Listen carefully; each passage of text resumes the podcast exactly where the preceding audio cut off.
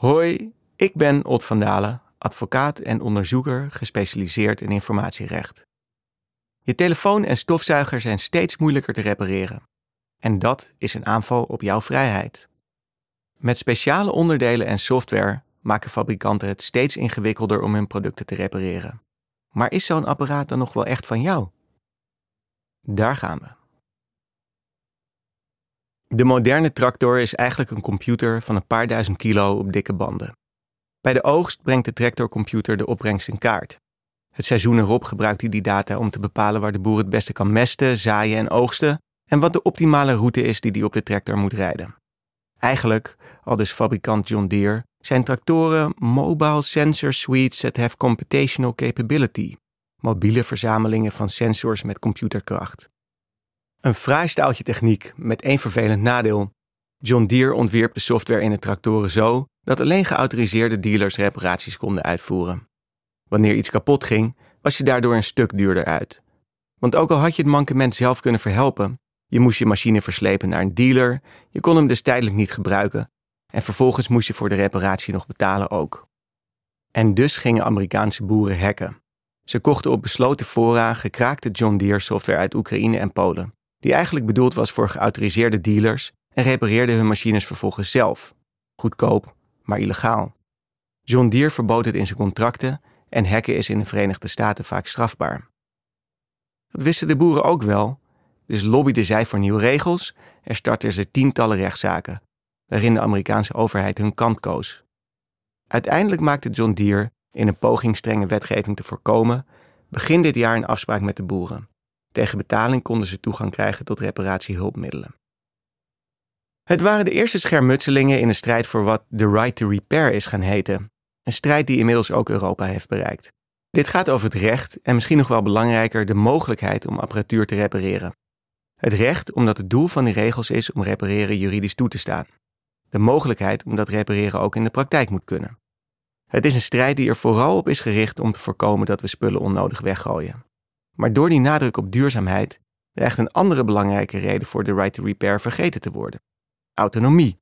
Het idee dat je zelf kunt bepalen wat je met je apparaten doet. En dat is nogal belangrijk, want dit treft ons allemaal. Niet alleen tractoren zijn steeds moeilijker te repareren, fabrikanten van allerlei producten werpen obstakels op om reparatie ingewikkeld te maken. Neem telefoons. Om erachter te komen wat er mis is met je telefoon, heb je soms diagnostisch gereedschap nodig, zoals kabels en software. Eerste probleem: Apple en Samsung maken die software alleen beschikbaar voor geautoriseerde dealers. Daardoor is veel informatie voor onafhankelijke reparateurs gewoonweg niet beschikbaar. Als je desondanks hebt uitgevonden wat er mis is, bijvoorbeeld omdat de telefoon een foutmelding geeft over een defect onderdeel, dan komt het volgende obstakel: het apparaat zelf. De onderzoekers van de reparatiewebsite iFixit geven een mooi overzicht van hun pogingen de Microsoft Surface Duo uit elkaar te halen. Ze worstelen zich door klodders lijm, worden geconfronteerd met obscure schroefjes, krijgen de batterijen nauwelijks los en een cruciaal kabeltje overleeft het maar net. De telefoon kreeg van iFixit een reparatiescore van 2 op een schaal van 10, een dieptepunt.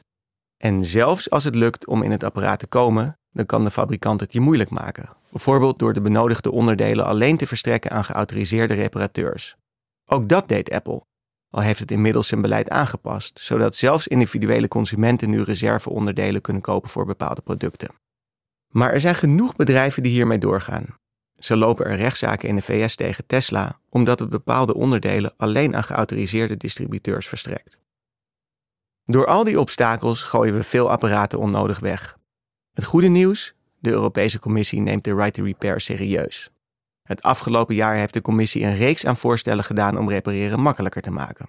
Zo moeten kopers beter worden geïnformeerd over de repareerbaarheid bij de verkoop van een product, onder meer door vermelding van de reparatiescore en informatie over de beschikbaarheid van reserveonderdelen.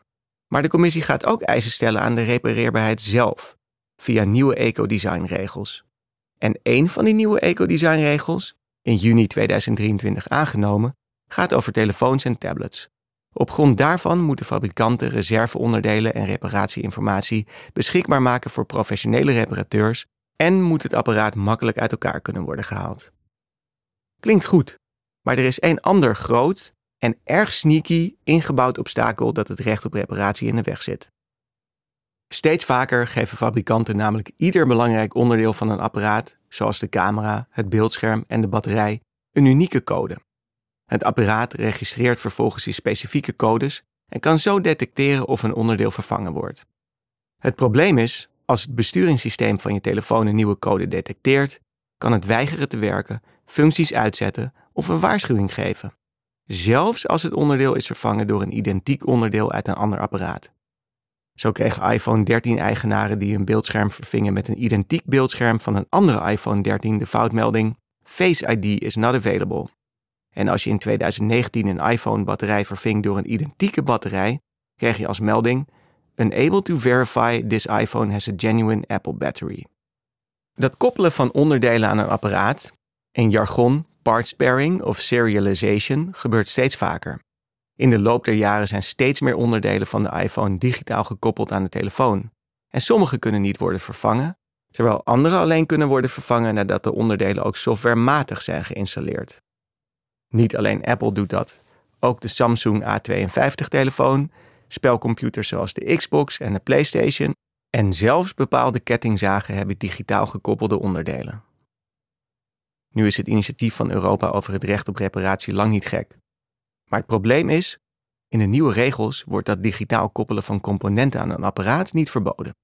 In plaats daarvan zouden reparateurs, ook als ze onafhankelijk zijn, de mogelijkheid krijgen om nieuwe, vervangende onderdelen te autoriseren bij het besturingssysteem, terwijl de fabrikant kan eisen dat hij daarvan op de hoogte wordt gesteld.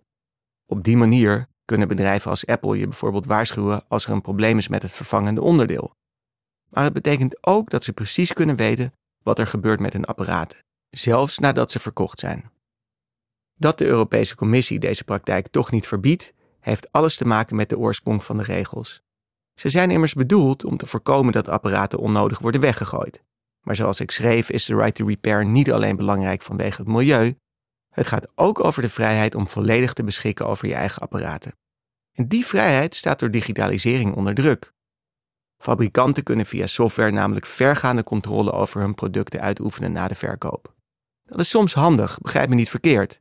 Zo kan de fabrikant de veiligheid van het product controleren, gemakkelijk nieuwe functies toevoegen en op afstand uitvinden wat er mis is. Maar met die controle kan een fabrikant onze vrijheid ook op allerlei manieren beperken. Software kan bepalen hoe en zelfs of je een product kan gebruiken. Een auto kan met een kill switch op afstand worden uitgezet, bijvoorbeeld omdat de lening niet op tijd is betaald. Software bepaalt met welke producten we het mogen gebruiken. Printers van HP blokkeren bijvoorbeeld goedkope inkpatronen van concurrenten. En software bepaalt soms welke informatie op je apparaat te zien is. Toen de boeken van Roald Dahl werden herschreven om ze minder aanstootgevend te maken, werden de oude versies op e-readers automatisch vervangen door de herschreven versies. Het zijn eigenlijk allemaal varianten op een ontwikkeling die de Amerikaanse hoogleraar Lawrence Lessig eind jaren 90 al signaleerde. Hij waarschuwde dat computercode, meer nog dan de wetten van het parlement, onze vrijheden in het digitale domein zal bepalen. Code as law noemde hij dat. Lessig had gelijk.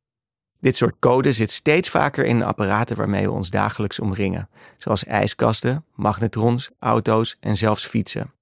Als de politiek die code niet reguleert, ontstaat het risico dat regels die via de juridische voordeur worden geïntroduceerd, via de digitale achterdeur door bedrijven ongedaan worden gemaakt.